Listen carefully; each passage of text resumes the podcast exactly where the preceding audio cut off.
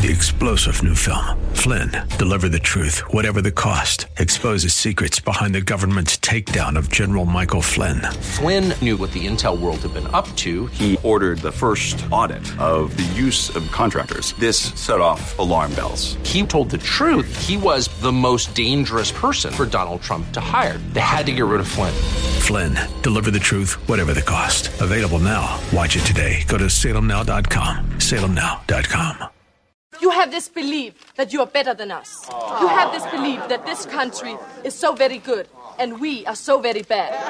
You have this belief that you are so fair and we are so very cruel. It is all lies and false propaganda to support this antagonistic and violent government. Oh, violent? Hey, we don't keep our people behind a wall with machine guns. Who are you? Who am I? I'm the unsilent majority, big mouth. Good.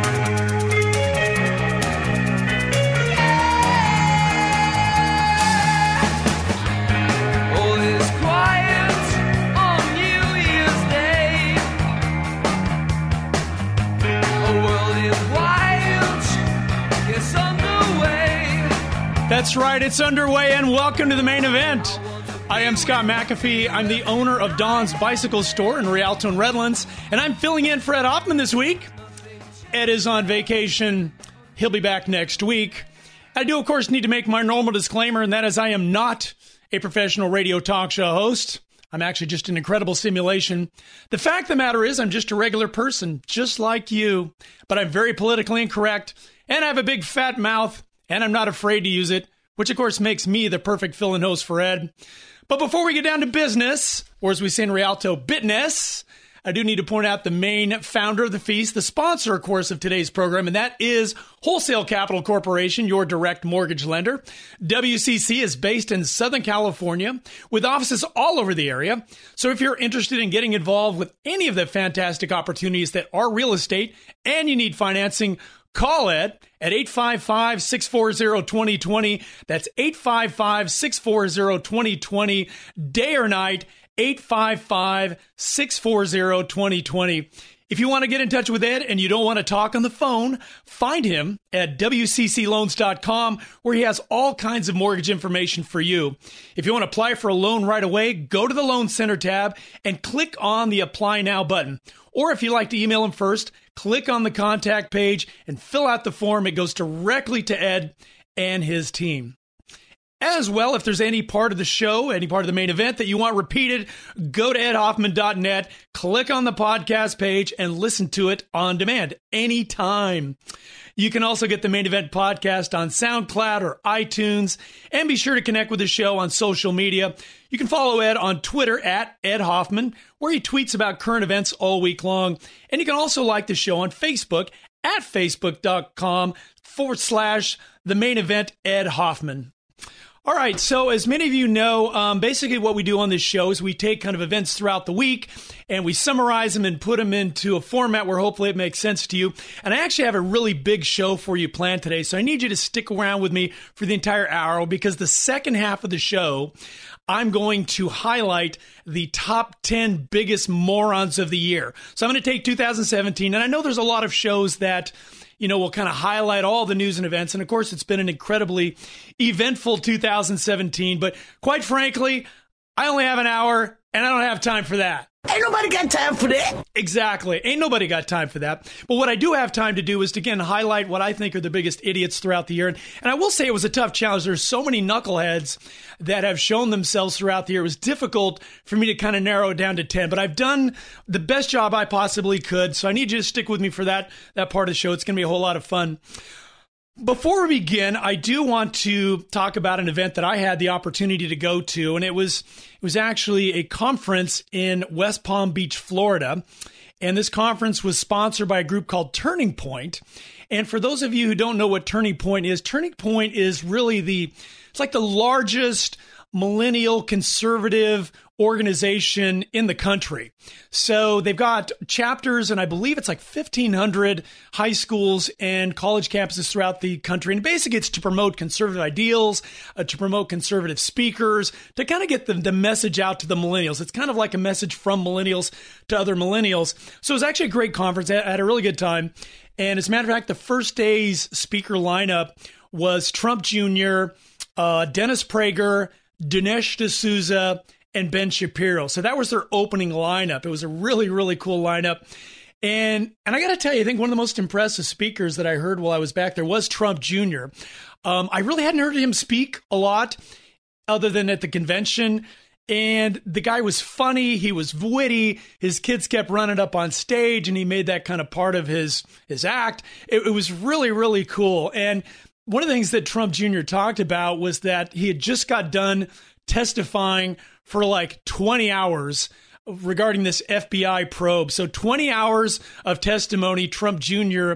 had to go through uh, to try and I don't know they're, they're they're fishing obviously. They're looking for some kind of connection uh, with Russia and this whole collusion thing that's been going on for what over a year now and and they still have nothing to show for it. There's no proof of any kind of Russian collusion. But the thing that sort of struck me was that when Trump made the sacrifice to become our president and it is a sacrifice and I think it's a sacrifice for anybody I don't think I could do it quite frankly. I don't think I could handle the kind of pressure that Trump is is under on a on a daily basis. But for whatever reason, he just it doesn't seem to bother. You know, he just doesn't seem to care. But when I think about the sacrifice that Trump made, it also means a tremendous sacrifice for his family. His family's being drugged into this thing as well. So they're now having to testify in front of FBI, FBI inquiries. Uh, they're being dragged through the mud. They have to travel, I'm sure, with a ton of security. So it just underscores the fact that when Trump made the sacrifice to become our country, and thank God he did, because I think Trump, whether you like his style or not, I think he's really what we needed at the right time. We needed something and someone very unconventional. Uh, but but it is a huge sacrifice. I mean, Trump didn't need the money, doesn't need the power. Um, this definitely has not made his life any easier at all. The other thing I wanted to talk about, though, was that at the Turning Point event, there were some protesters. I think like a day or two into this thing, we were, oh, there's a bunch of protesters down. And it was at the West Palm Beach Convention Center. So a guy was with tells me, hey, there's a bunch of protesters down. Let's go down and engage them. And I'm like, let's not. Let's just like ignore them and they'll just go away. And he's like, no, no. And he wouldn't, he wouldn't take no for an answer. I'm like, all right. So we went down there and there's like this wall of cops, right? And then there's the protesters on the other side of the cops. And they had signs, and one of the signs says something effective, go home Nazi Fs.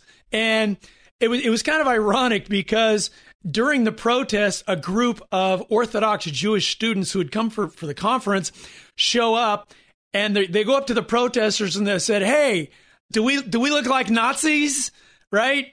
So it was kind of hilarious to see Jewish students with their yarmulkes engaging these protesters who are ha- who are holding these signs that say "Go home, Nazis." And and the funny thing was that after the event was over, uh, we left, and the, a group of these students, they actually, at, at, one point or they either grabbed the sign or they found the sign or they yanked the sign, the Nazi sign. So these Jewish kids, they, they saw me, they knew who I was. They're like, hey, look, look what we got for a souvenir.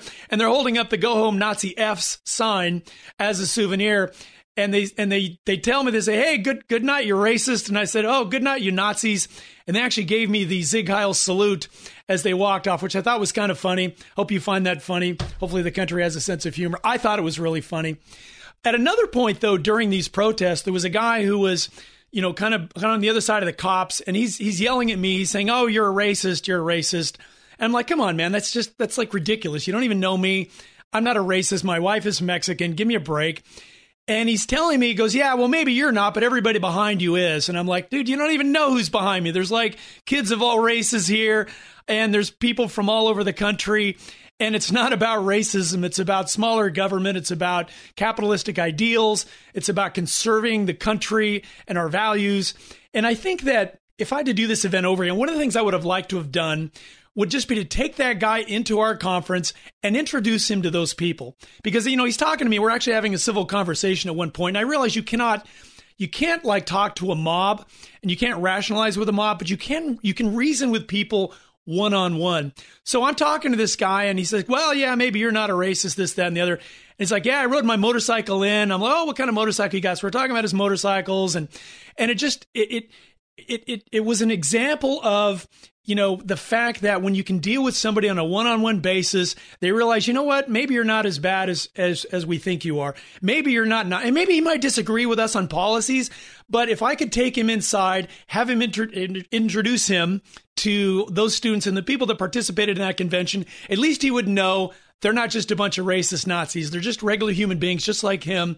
Uh, and maybe they don't see the world the way he does, but but that's okay. That's okay.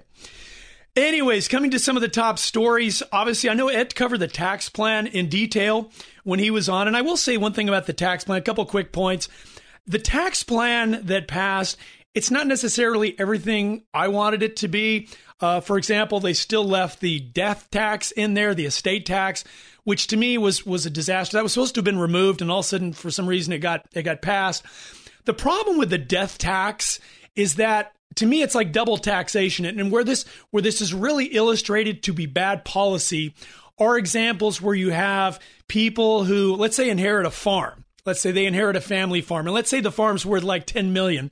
So the government can say okay well we're going to tax you on that 10 million. Now these people may not have the 10 million in the bank of course. However they're liable from a tax standpoint due to the estate tax death tax whatever you want to call it. They're liable to pay that amount. So the fact of the matter is you have many many examples of people who have these farms and yet they have to actually sell the farms to cover the taxes uh, this is something that maybe they'll get rid of it at a point down the road, I hope. But in general, it was a net positive for the Republicans. And I think for me, at least it showed that they can get some things done. Because I know after the Obamacare thing, you know, flopped, I'm thinking, okay, the Obamacare repeal. I'm thinking, are these guys ever going to get anything done? And and I will say also that not only can the Republicans now say we got something done in 2017, and I do think it will help them in 2018 in the midterm elections. And I also think that if this tax plan has any kind of major impact on the economy, the election of 2020 is over. Because whether you're a Democrat or Republican, the majority of people in this country do vote with their pocketbooks. And if they are seeing economic benefits and gains, whether it's in their retirements, as we've seen, you know, 1.9 million new jobs. Uh, we've had this huge uptick in the stock market and the S&P 500. Uh, unemployment is a, is a very, very much low, it the lowest it's been in decades. That alone will assure Trump a victory, I think, in 2020. So that's pretty exciting. So overall, it was a big deal for the Republicans. Props to them for actually getting it done. I think the only dissenting vote was from Lisa Murkowski, who's an absolute moron. So uh, moving on to the next topic. Um, this was the UN. Uh, obviously, I know Ed touched about this last week, but the UN voted to condemn the United States for moving our embassy uh, into Jerusalem. And uh, it's kind of interesting because what happened in this past week is that Nikki Haley um, has actually said that she is going to, I'll just announce it here. She announced that the United States negotiated a historic reduction in the UN operating budget.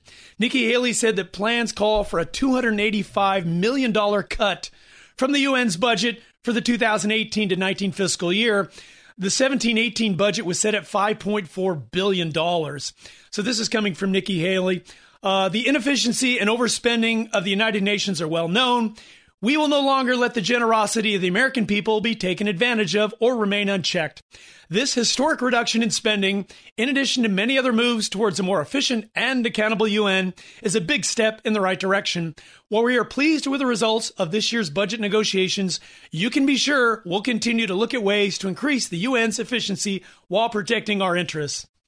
So, a couple quick footnote, footnotes regarding the UN. Um, the UN operates on an annual budget of apparently about eight billion eight billion dollars.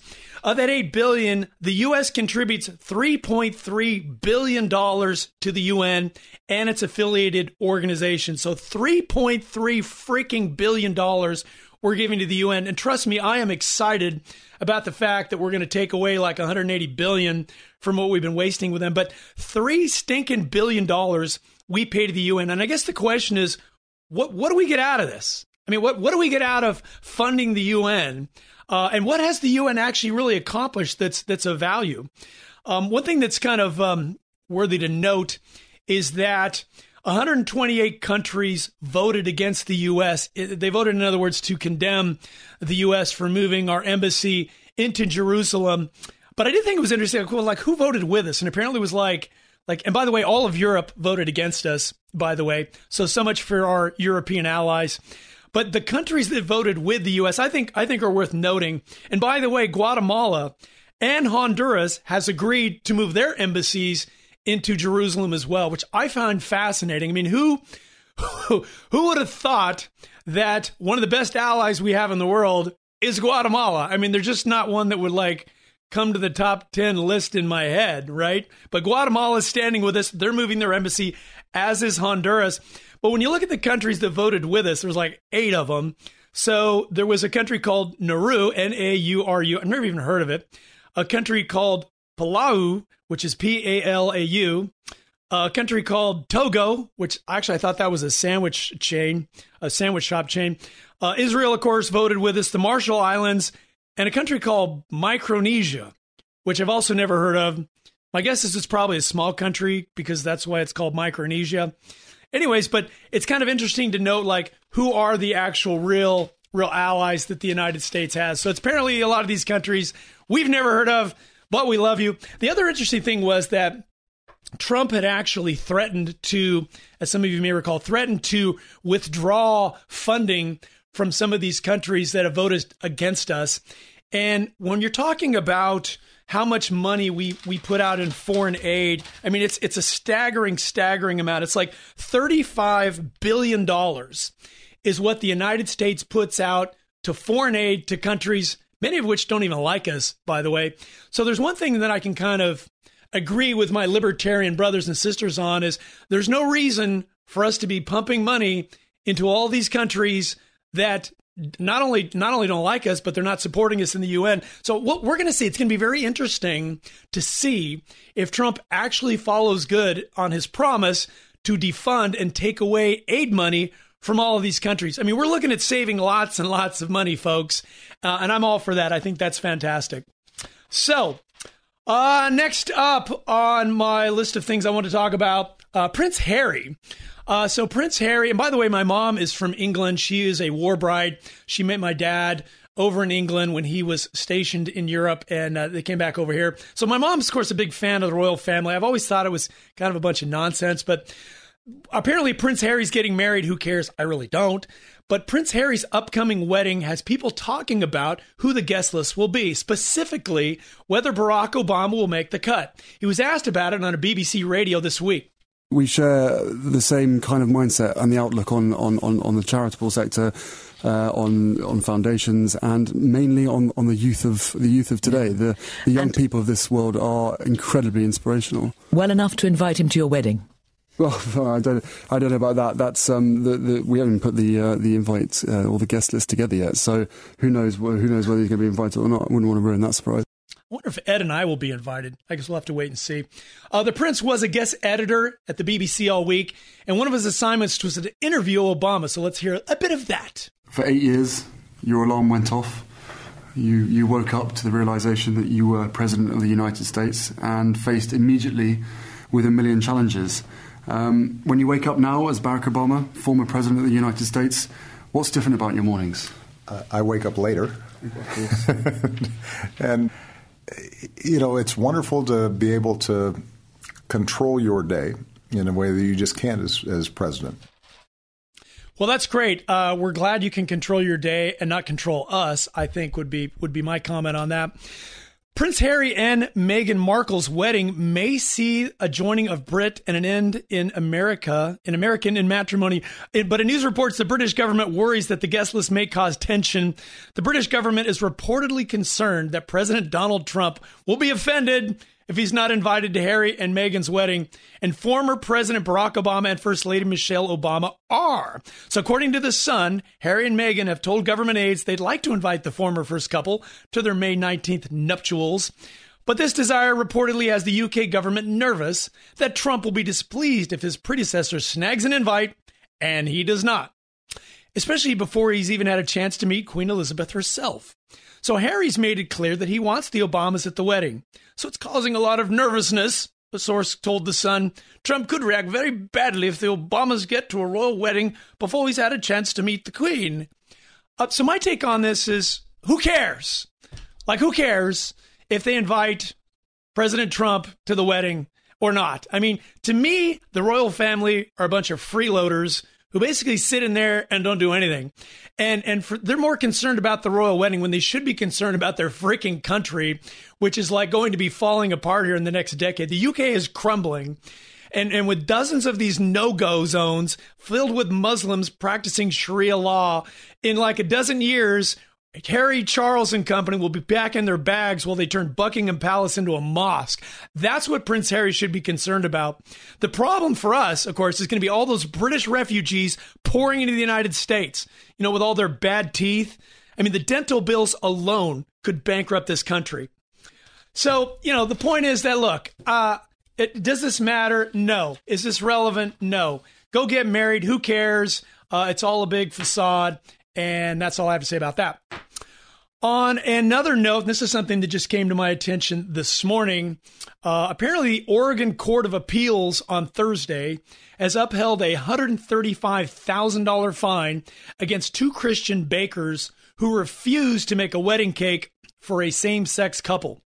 The case began back in January 2013 when Aaron and Melissa Klein, owners of since of the since closed Sweet Cakes by Melissa Bakery just outside of Portland, Oregon, cited their religious beliefs when declining to make a wedding cake for Rachel and Laurel Bowman Cryer. Following the incident, the Oregon Bureau of Labor and Industries found the Kleins in violation of a 2007 state law that protects the rights of LGBTQ LMNOP people in employment, housing, and public accommodations. In 2015, the couple was ordered to pay the Bowman Cryers emotional distress damages. The Kleins appealed the decision in March of 2017, arguing the state's Bureau of Labor and Industries violated their rights as artists to free speech, their rights to religious freedom, and their rights as defendants to due process. On Thursday, nearly five years after the incident that ignited the case, the Oregon Court of Appeals sided with the state and upheld the penalty against the Kleins. Rachel and Laurel Bowman Cryer applauded the ruling through a statement released by their attorney. So, a couple comments from me on this. Um, this comes back to the gay marriage issue. And, you know, I was against gay marriage. I was one of the people who voted against it in the state of California, which, by the way, overwhelmingly voted against it. And one of the reasons for me, it wasn't that, it wasn't that I necessarily care whether a guy marries a guy, a woman marries a woman. It's it's not so much that. It's for me, it's the long term implications and ramifications of this. And and the issue is when you have I'm going to call them militant gays who will use this marriage status as a weapon to crush businesses and voices and people on the political right. So basically what you had here was, you know, does the court side with with the gays who rather rather than them just going somewhere else and having a cake made somewhere else, couldn't they have just done that? Couldn't they have just said, "Okay, fine, no problem. We'll go somewhere else. We'll get our cake baked somewhere else." But no, they had to take it to court and and and take basically ruin these these people's businesses. That's exactly what they did. So my issue with the whole gay marriage thing was that it, they could weaponize the gay marriage issue, turn it against people on the right, and in this case, they've apparently put this business out. They've actually sued them out of business. So it's like we're going to continue to see more of this uh, as a result. And, and it's really a shame. And, and here's the question that I would pose to all you listening. What if, what if this bakery had been Muslim owned?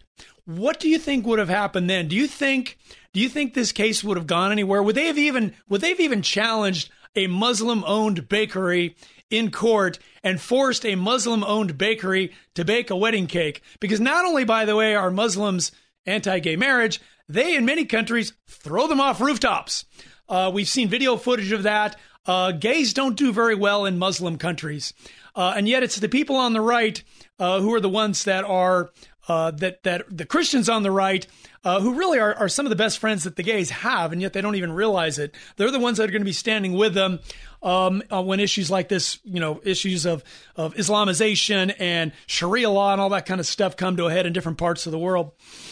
So, um, wrapping up this hour, just about out of time. I do want you to stay with me because coming up in the second half of the hour, I'm going to break down for you the top 10 biggest morons of two, 2017. We've got a full list of people. I'll pick them apart one by one.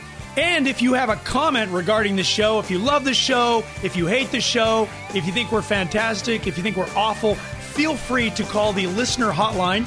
And that number is 855 640 2092. That's 855 640 2092. One more time 855 640 2092. Thanks. I'll be right back after news, traffic, and weather.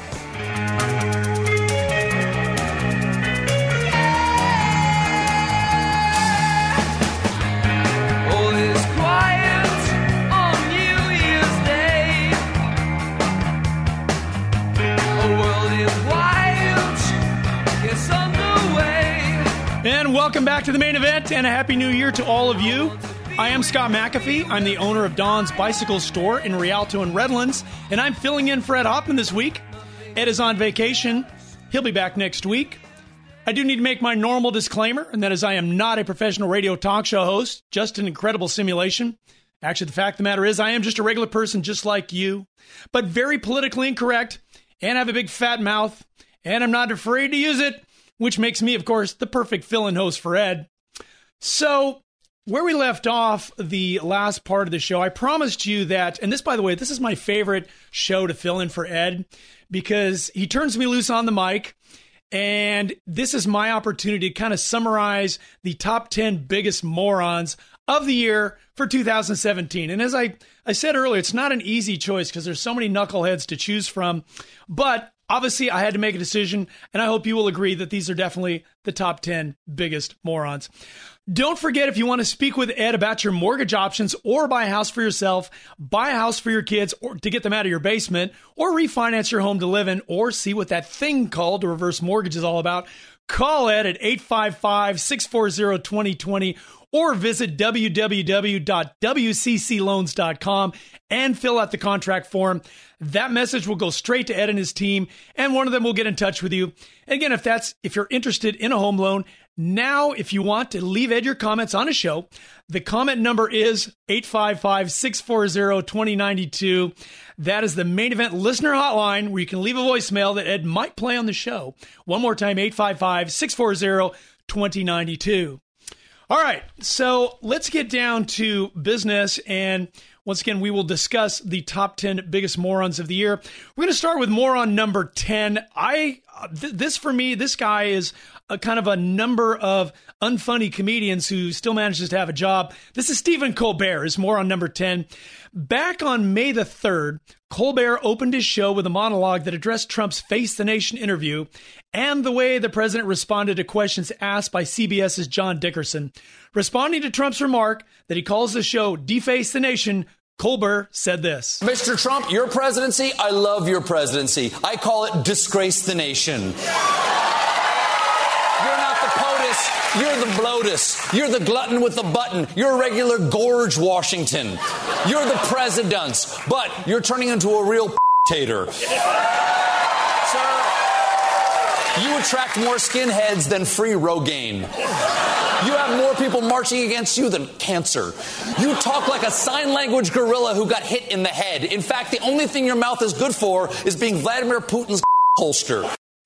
Wow. You know, it's amazing that he could even get away with saying this. I mean, for one thing, Stephen Colbert is just not funny. And I'll, I'll give him props. I mean, I guess he has a certain style about him, but the material's weak. It's lame. He's not funny. And could you imagine? And I don't know if you could really understand what he said, but the word he used, I can't say on the air, but it basically implicates that Trump's mouth would be a private parts holster for Vladimir Putin. That's kind of what, what he was basically alluding to. Can you imagine if he would have said something like this about President Obama? How much backlash would there be? Would this guy even have a job the next day if he said something like that? So it, it definitely illustrates to me that there doesn't seem to be any line that the left has a hard time crossing. More on number nine. Uh, that would be the Academy Awards. Uh, this year's Oscar ceremony was even more embarrassing than usual when Warren Beatty and Faye Dunaway announced that the winner of the Best Picture was La La Land when it was actually Moonlight. Thank you all. Um, thank you to the Academy. Thank you to Lionsgate. Thank you to our incredible cast and crew. We're all up here right now. Marc Platt, you kicked this off, and Damien Chazelle, we're standing on your shoulders. We lost, by the way, but you know. Guys, guys, I'm sorry. No, this, there's a mistake. Moonlight, you guys won Best Picture. Moonlight won. Come on, this is not a joke. This is not a joke. I'm afraid they read the wrong thing. This is. This is not a joke. Moonlight has won Best Picture. Moonlight, Best Picture. This was an absolute complete train wreck. And it kind of serves him right. I think that, I think Trump's comment, and I'm paraphrasing, was some of the effect if they'd have spent less time bashing me and more time on figuring out the envelopes, maybe these kind of disasters wouldn't happen. I thought it was hilarious. The look on Jimmy Kimmel's face for anybody that watched this thing was priceless. Jimmy Kimmel is a big fat dope, in my opinion, and he was actually the host of the awards show. This thing was just, it was an absolute mess, and it serves him right. It serves him right. So, moving on to more on number eight, that would be Ashley Judd.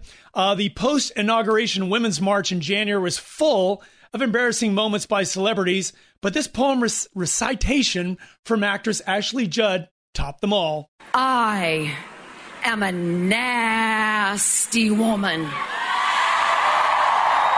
I'm not as nasty as a man who looks like he bathes in Cheeto dust. A man whose words are a diss track to America. Electoral college sanctioned hate speech contaminating this national anthem. I'm not as nasty as Confederate flags being tattooed across my city. Yeah, I'm a nasty woman. A loud, vulgar, proud woman. I'm not nasty like the combo of Trump and Pence being served up to me in my voting booth. I'm nasty like the battles my grandmothers fought to get me into that voting booth. I'm nasty. No, you're not only nasty, you're incoherent. And largely, a lot of what you say makes no sense whatsoever. You know, my, my feelings about Ashley Judd. By the way, she's now found herself a new position as one of the leaders of the Me Too movement. So she's jumped on board of that one as well. Um, the thing about Ashley Judd is that, and this is my advice to Democrats, people on the Democrat Party. So once in a while, I get to give the Democrat Party some advice. So here's my advice for you. As long as you put dopes like Ashley Judd and Madonna as your spokespeople, spewing forth this absolute nonsensical dribble, you're going to lose because people, when they hear this kind of talk, when they when they hear Madonna talking about blowing up the White House, you're you're not bringing people over to your side of the aisle. People can't relate to people like Ashley Judd, and she obviously has nothing important to say. And and it just it underscores the fact that as long as you keep as long as these are your spokespeople, folks, it's it's over for the Democrat Party in the near foreseeable future. More on number seven. This is Hillary Clinton. Uh, in May, Hillary Clinton chose the Women International Luncheon in New York City as the place where she would announce her Onward Together political action committee.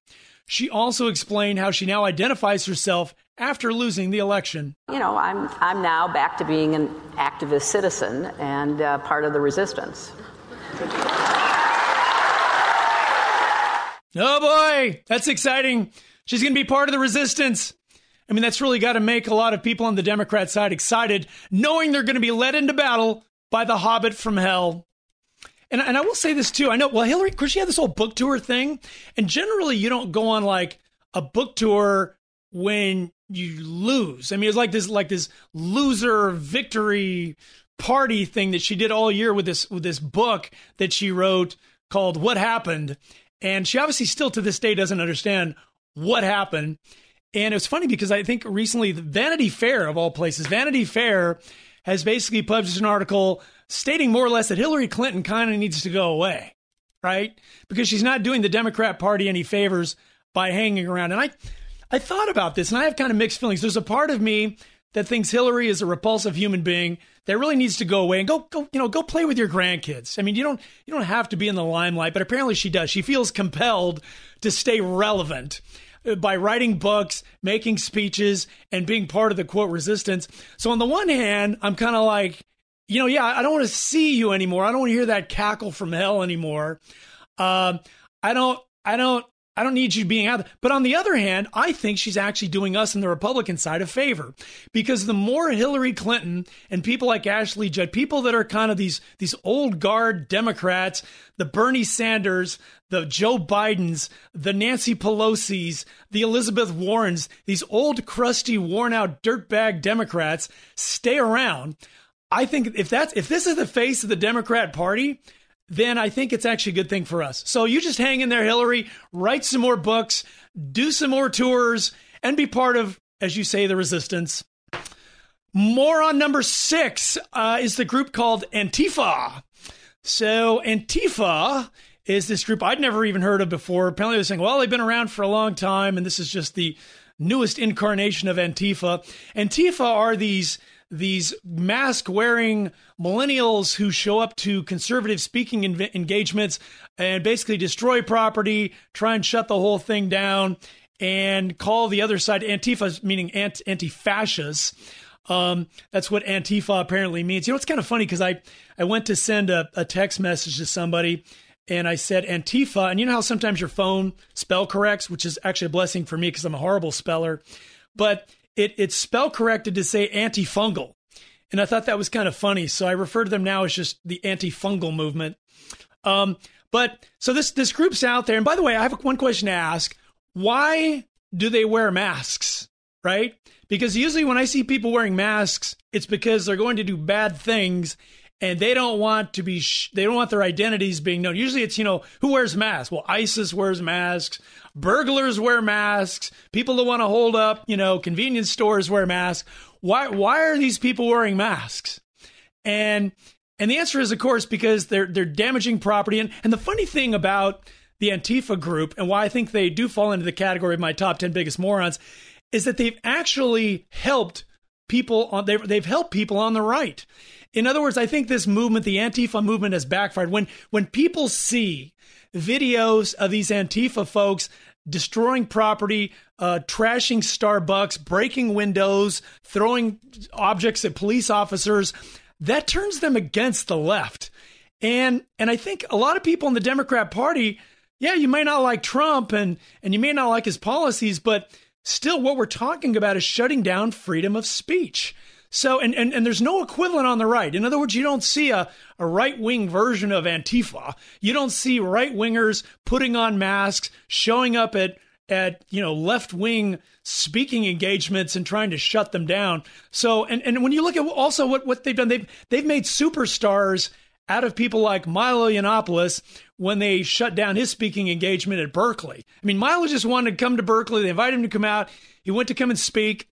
And these Antifa folks made such a stink and caused such a security threat that they had to shut down the event. And, and of course, it brought nationwide, even worldwide attention. And, and it really exposed, not only did it make a superstar out of Milo Yiannopoulos, who, if they'd just let him speak, nobody would have even cared. Like, nobody would have paid any attention. He would have spoken, he'd have left. You know, a couple hundred people would have showed up. It would have gotten no media probably whatsoever. But Antifa, based on the fact they had to make a big stink out of him coming onto campus. If nothing else, they're actually helping the conservative cause. So you keep at it, Antifa. Keep doing what you're doing. So Antifa was my moron number six. Moron number five. That that award goes to Kathy Griffin. Kathy Griffin, the comedian who had a bad year in 2017, thanks to her decision to hold a fake severed head resembling pre- resembling President President Trump in a video. So we remember this non apology she gave alongside Gloria Allred's daughter? I'm going to be honest, he broke me. He broke me. And then I was like, no, this isn't right. This is not right. And I apologized because that was the right thing to do and I meant it. And then I saw the tide turning and I saw what they were doing and I went, oh, okay, they're trying to spin this and they're making about Barron and obviously that was never my intent. I would never want to hurt anyone, much less a child. But I started to see what was really happening, and then it was a mob mentality pylon. And so many people have expressed to me personally across the country at my shows, they're scared. So yeah, I don't know what's I don't know what is at risk to me. I don't know. What do you But think about firing you? Excuse me? What do you think about CNN firing you? It's it's hurtful to me. It's hurtful. Yeah. It's censorship, is what it is. I'll say it more bluntly. I just- she worked there for 10 years. Look, she was the there's best a bunch thing of about New Year's Eve. There's a bunch of old white guys trying to silence me, and I'm just here to say that's wrong. Blame it on the old white guys. You can always fall back on that one. You know, I got to tell you one thing. For one thing, well, let's back up to Kathy Griffin for a moment. Kathy Griffin also is in a category of comedians, and I'll put in Colbert, uh, Samantha Bee, um, uh, Trevor Noah, of, of these people that that have prominent comic co- comedian careers who are just not funny. And I try and be fair. Actually, I pulled up a clip of Kathy Griffin just to hear some of her stand up, you know, just to kind of hear it for myself. Like, is there something to this person? Is there some creativity there? Is there some real, you know, good humor there? And it's, it's basically just Trump sucks and I'm a slut. I mean, and that's, that's like her whole routine summarized in, you know, five seconds. These people are not funny. I don't know how they have a stage at all. And I got to tell you, I'm, I'm actually surprised that CNN fired her. I, I'm I'm surprised that the left has limits in terms of how inappropriate you can get. I mean, I figured they would just like give her a Nobel Peace Prize or something for that performance. So it's kind of surprising. And I don't know if she's apparently she's not touring in the U.S. She's touring over in Europe because she says it's too dangerous to tour in the U.S. She feels that her life is at risk. Uh, the other thing that's kind of interesting to know, the other voice that you heard on that clip was from Gloria Allred's daughter, Lisa Bloom. Actually, it was Gloria Allred. And, and as we just found out, I know I talked about this last week, we just found out that Lisa Bloom, who's Gloria Allred's attorney daughter, was the one identified now as offering two hundred thousand dollars to any woman who would come who would come forward with some kind of sexual harassment claims against Trump. So that was kind of an interesting development. I know Ed touched base about it last time, uh, but I just wanted to circle back. So, Kathy Griffin, you are more on number five. More on number four. That award goes to Congresswoman Maxine Waters. She's given us many amusing moments this year. Um, but her most memorable moronic moment was in 2017. It can be wrapped up in a single catchphrase. For those who say to me, you are asking for something too soon and too early, be careful. Don't jeopardize yourself. Don't say what you're saying right now, but I continue to say, impeach him! Impeach 45! Impeach 45! I didn't hear you impeach 45! Thank you! Impeach 45! Okay, so I think she was calling for President Trump to be impeached like literally a month after he was elected. So this has been going on for a while, and apparently there was actually um, this this month, as a matter of fact, the month of December, Congressman Al Green brought a motion to the congressional floor to get President Trump impeached, but she didn't sign it. So my message to Maxine Waters is: if you're going to preach, you must impeach. Uh, the other thing too is that what Maxine Waters needs to understand is that if you do want to impeach a president, there actually has to be like some charges that go along with it. And as far as I can tell, she hasn't illustrated what charges warrant President Trump being impeached. She just keeps calling for it over and over again as far as her mantra. And it just, she's just an absolute idiot. And it's embarrassing that people this stupid are representing us in the federal government. More on number three. This award goes to Senator John McCain. Uh, Senator John McCain announced his cancer diagnosis in July. Americans were inspired that he returned to the Senate days later to vote on the Obamacare repeal. So, unfortunately, he joined Lisa Murkowski and Susan Collins, the other, the, what I would call collectively the Three Stooges, in voting against the repeal, literally flushing seven years of repeal efforts by his colleagues down the toilet. Let's hear this little clip. Senator John McCain, just days removed from his cancer diagnosis, stunning the chamber, turning the thumbs down on the repeal bill. It happened just feet away from Republican leader Mitch McConnell, prompting an audible gasp in the chamber.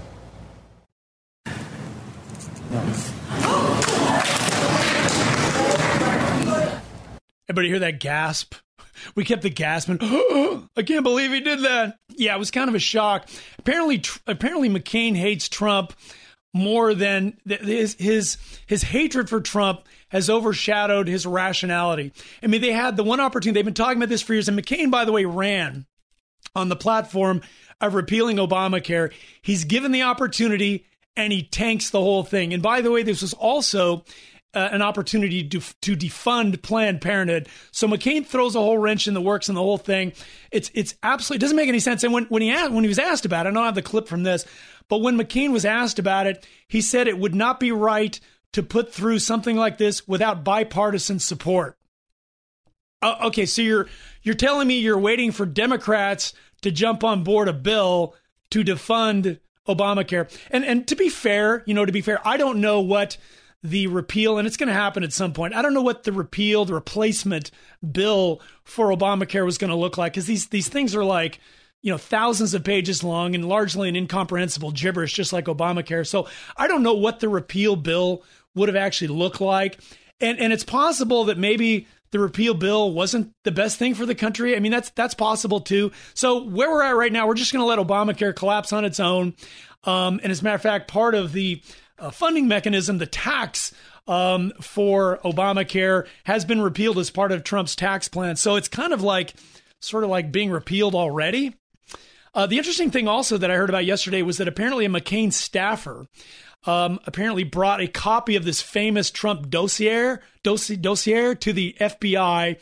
Um, and but after they already had it, so they already had the dossier. Dossier, I'm sorry, they already had the dossier, and and so the point is, what is what is McCain trying to do?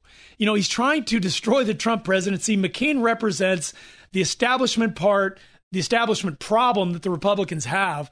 And and look, and, and I'm not taking away anything from McCain. I, I, have a lot of respect for him. I know McCain served his country. I know McCain went through a, a horrible, horrible experience as a prisoner of war in Vietnam. But but still, it doesn't excuse this incredible amount of damage that McCain has done by not siding with Republicans on on these repeal votes. So, Senator McCain, you were my moron number three. Moron number two. That award goes to the NFL. Uh, thanks to its team owners siding with the players that chose to kneel during the national anthem, the NFL lost big in 2017. According to Forbes, it lost 3 million viewers per game. That's 25% of its viewership. According to The Blaze, the NFL and its TV partners CBS, Fox Sports, ESPN, and NBC lost $500 million in revenue. Football TV ratings have dropped overall by 20% since 2015. So, you know, my comments on this, I predicted when this started going on that the NFL would lose about 25% of its revenue in the next year. And I think that's still going to happen. I think, as far as I know, I'd have to ask Gabe, our sports guy. I think there's still people actually kneeling out there. Eventually, they're just going to keep them like, you know, inside until after the national anthem is played. But that looks bad too, because everybody's going to know what's up. They're going to know that the players aren't going to come out because they're going to disrespect the flag again. Uh, this is another article which it points out the league, and this is recently, the league has now opted to call off the, uh, a New Year's game, uh, before New Year's Eve game. Um, before they called it off, before announcing even which teams were scheduled to compete, my guess is that the teams that were going to compete were the Pittsburgh Kneelers against the New England Unpatriots. That was just my guess. I could be wrong. I'm not a football fan, so maybe I'm not even qualified to talk about it. Uh, their comment was, "We felt that both from a competitive standpoint and from a fan perspective, the most fair thing to do was to schedule all 17 games in either the 1 p.m. or 4:25 p.m. window, said a spokesperson for the NFL. The National Football League is struggling to wrap up its disastrous 2017 season with millions of fans tuning out or staying home following months of player protests. You know, the, the bottom line for me is that I feel bad not for the NFL, not for the players, not for the owners. I feel bad for the little concessions people who are being hammered as a result of this. These are the people that sell the hot dogs, sell the sports paraphernalia. These are the people that are impacted uh, financially by their stupid antics. That leads me to moron number one, and that, of course, is Harvey Weinstein. Thanks to reports of his behavior unleashing the tidal wave of sexual harassment allegations throughout Hollywood and politics, producer Harvey Weinstein is the biggest moron of the year. Of course, where is this guy now, right? Where's Harvey Weinstein now? You don't hear a lot from him. Um, you know, this is just the tip of the iceberg. Obviously, it's it's caused this avalanche of of of garbage, avalanche of accusations coming down in Hollywood as well as in Washington, and it's only going to get worse going forward. I think the the industry to get into, honestly, is the sexual rehabilitation industry for for Hollywood and congressional representatives. I think there's a lot of money there to be made. I do want to wrap up the, the New Year's show by wishing you all a happy New Year's. And also, uh, this is a special tribute from Ed to his wife celebrating 21 years of marriage. Happy 21 year anniversary, Ed and Don. Take it away. And we're in love.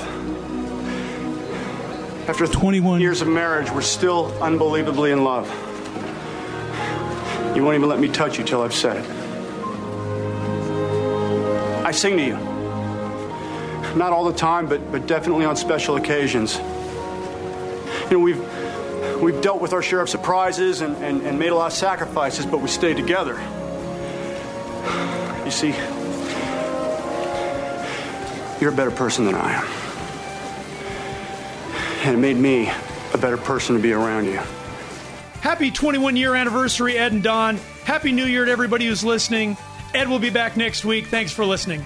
Content of this program is not intended to be legal advice. The views expressed are those of Ed Hoffman and his invited guests and do not necessarily reflect the views or policies of Wholesale Capital Corporation. WCC is licensed by the California Bureau of Real Estate Broker License Number 01147747 and California Finance Lenders License Number 603K610. Also licensed in Arizona by the Arizona Department of Financial Institutions. MB number 096199. Three star general Michael J. Flynn, head of the Pentagon Intelligence Agency, knew all the government's dirty secrets. He was one of the most respected generals in the military. Flynn knew what the intel world had been up to. He understood its funding. He ordered the first audit of the use of contractors. This set off alarm bells.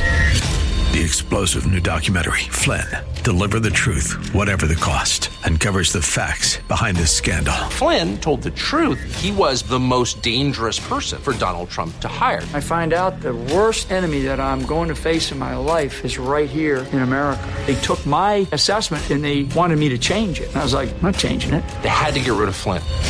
With in depth interviews, archival footage, and never before seen personal records of the man behind the headlines. I just felt like I was drowning. Flynn, deliver the truth, whatever the cost. Available now. Watch it today. Go to salemnow.com. Salemnow.com.